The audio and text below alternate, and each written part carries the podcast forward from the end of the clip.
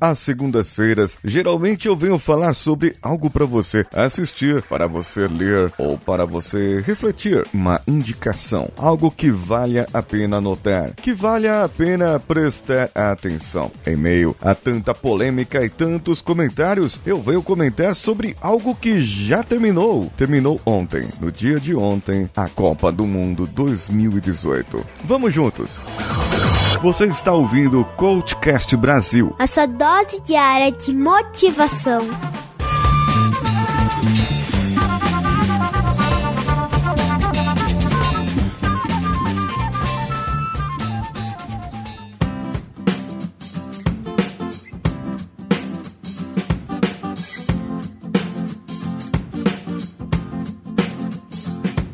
Geralmente eu falo sobre algum filme que está na área, algum filme que está na, naquela TV, sabe, que tem aí nas internet, e que tem lá no YouTube, ou que passou e você pode ir na locadora comprar, alugar, né? Um, um vídeo, um, um VHS, alguma coisa bem antiga desse jeito. Ou uma peça de teatro que eu fui assistir, ou ainda um livro, alguma coisa que você possa usufruir e ter. E o que eu vim comentar é algo que acabou. Acabou ontem a Copa do Mundo muita gente deve ter visto, deve ter assistido, visto a comemoração, o prêmio que a França ganhou, 4 a 2 em cima da Croácia, que lutou bravamente. E eu vibrei muito, muito mesmo. Cheguei a chorar, derramar lágrimas sem que as pessoas percebessem. Aqui do meu lado, minha filha olhou para mim e falou: Pai! Eu, ah, que foi, filha? Com a voz meio embargada. Quando o meio de campo, Modric, da Croácia, recebeu o prêmio de melhor jogador da Copa do Mundo.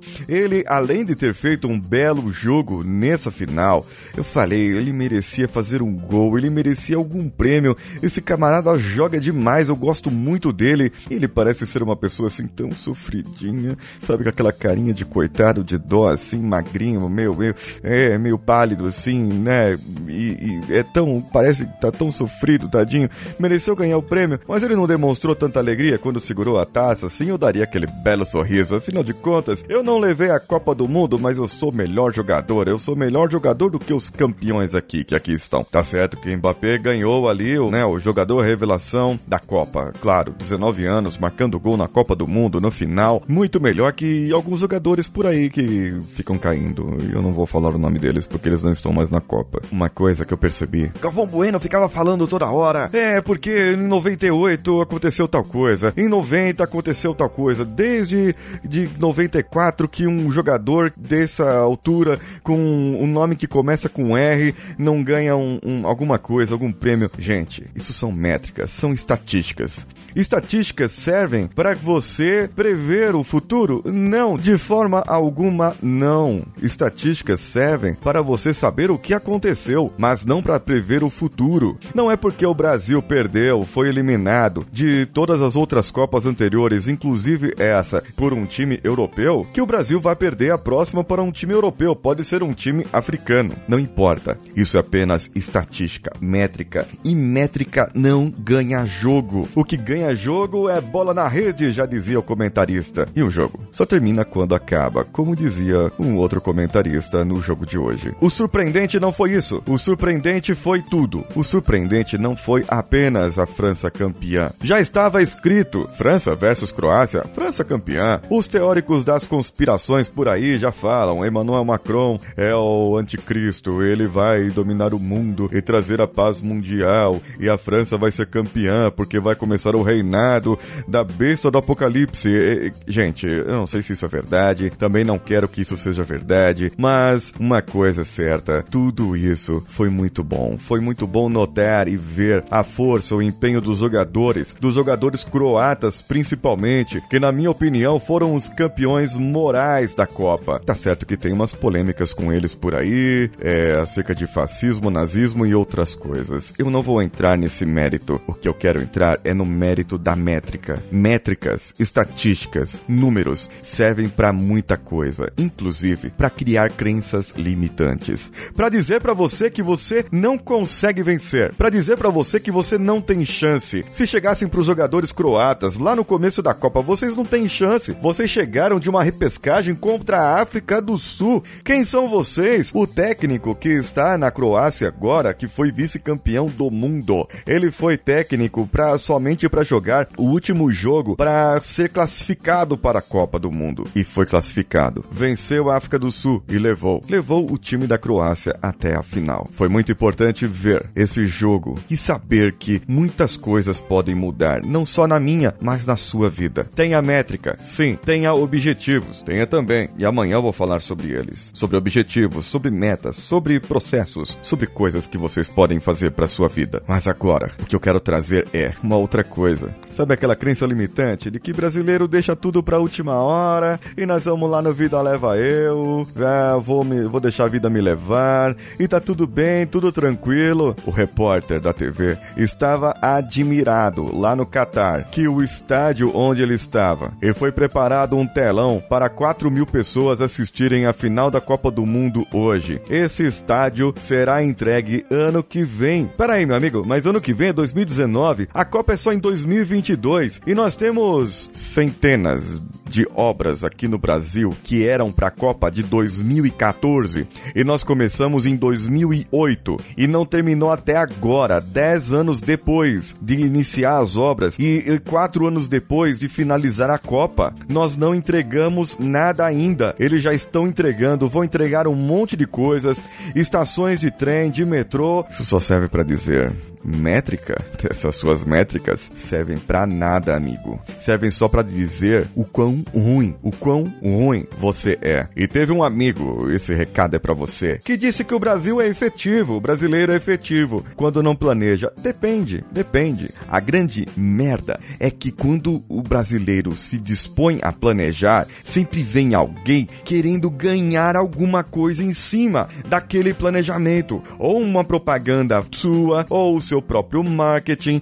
ou ele quer se mostrar e falar eu sou o tal, eu sou o fulano, ai ai ai, ui ui ui, e não deixa a coisa ficar pronta. Aí acaba, acaba o mandato desse político, acaba o mandato do outro e o outro quer refazer as coisas, destroem um legado, desmancham e recomeçam porque não quer deixar o seu nome manchado naquilo que o outro começou. Ele quer fazer algo para si e nunca termina. Sigamos o exemplo. Métricas não ganham ganha o jogo. Orçamentos não ganham o jogo. A execução, ela ganha. E se a execução for bem feita dentro de um bom planejamento, vai ser muito melhor. Se a execução for feita de qualquer jeito, pode ser até que ela ganhe alguma coisa. Mas acredito que será muito difícil. Bom, o que, você achou da Copa do Mundo?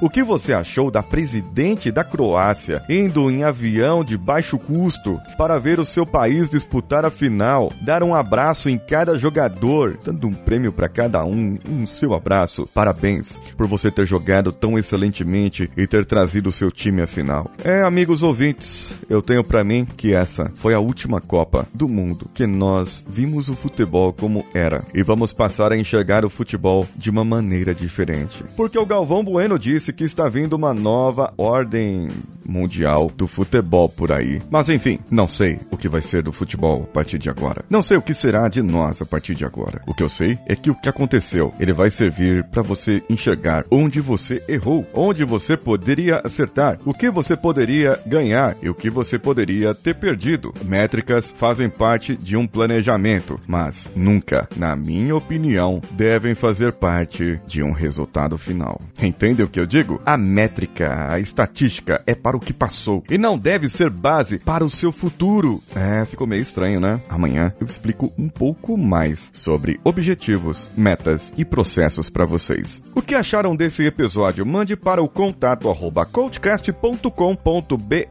e em breve teremos novidades para vocês.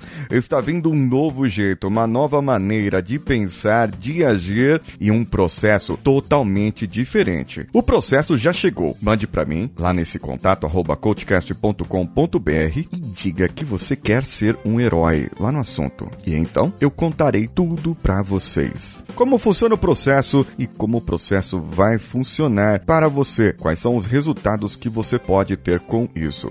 Espere em breve um novo site, uma nova história do Coachcast Brasil entrará no ar junto com você. Você também pode e deve vá lá no iTunes, dê cinco estrelinhas pro Coachcast Brasil, deixe o seu comentário e eu lerei muito em breve aqui. Você pode também deixar o seu comentário, compartilhar nas redes sociais, Coachcast BR em qualquer uma delas. Entre agora, agora. Parou, parou. Para tudo agora.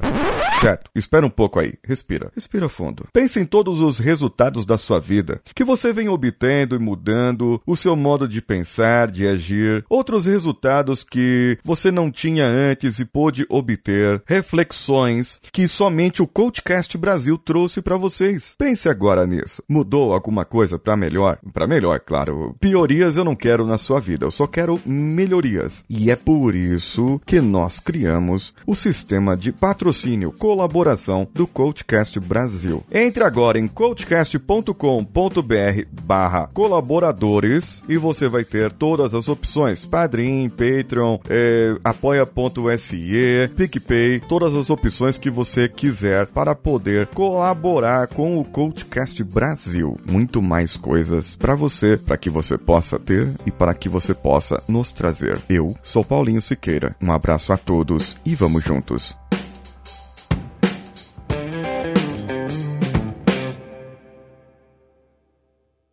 Você ouviu mais um episódio editado por Nativa Multimídia, edição e produção de podcasts.